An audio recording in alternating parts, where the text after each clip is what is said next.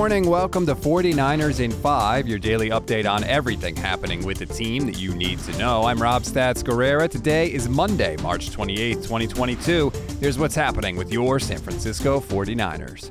Nothing actually happened with the Niners over the weekend, but things got downright nutty on Twitter based on nothing, really. It all started when Jets writer Rich Cimini posted something on ESPN.com that said the Jets are going to keep their eye on wide receivers that are going into the last year of their rookie contracts. You know, guys we've talked about Deebo Samuel, A.J. Brown, DK Metcalf, Terry McLaurin, yada, yada, yada. Cimini then pointed out the connections that exist between the Jets coaching staff and Deebo Samuel and wrote, quote, at this point, there's no indication that any of them are available, but the Jets are keeping an eye on the situations just in case. Well, apparently that's all it took to send 49ers Twitter into overdrive. Hot takes started flying about whether the team would consider trading Deebo Samuel and what it would take to get him and what a good return would be. And it got so bad that Jennifer Lee Chan tweeted, Quote, we'll be talking to John Lynch tomorrow to confirm, but I do not believe there is any truth to any stories that involve trading Deebo Samuel. And it's like, no sh- What story? There's no story. The guy that wrote the thing literally said there's no indication anybody is available. Now, don't get me wrong.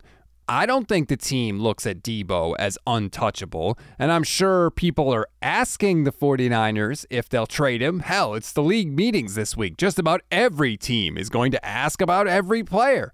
I just think it's way too early for a move to be made one way or the other. Keep in mind, the Niners usually wait until later in the summer to get their extensions done. Fred Warner signed his deal in July, and George Kittle did his in August lack of an extension for Samuel right now doesn't mean things are in a bad place.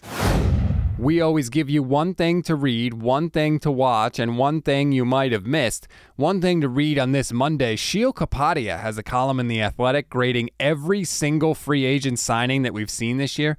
It's actually a good refresher in case you forgot, and he had some pretty good insights into what the 49ers have done one thing to watch. As I said earlier, the league meetings are this week in Florida. And as far as I know, both Kyle Shanahan and John Lynch will be in attendance. Some say it's to, you know, weigh in on league matters, but I've covered the league meetings for Pro Football Talk.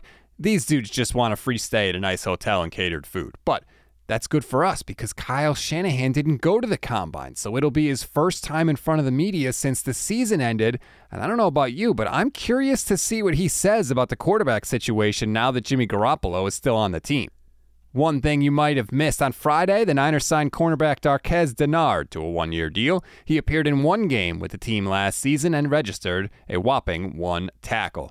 That's a wrap on today's 49ers in 5. Please rate, review, and follow the Niners Nation Podcast Network.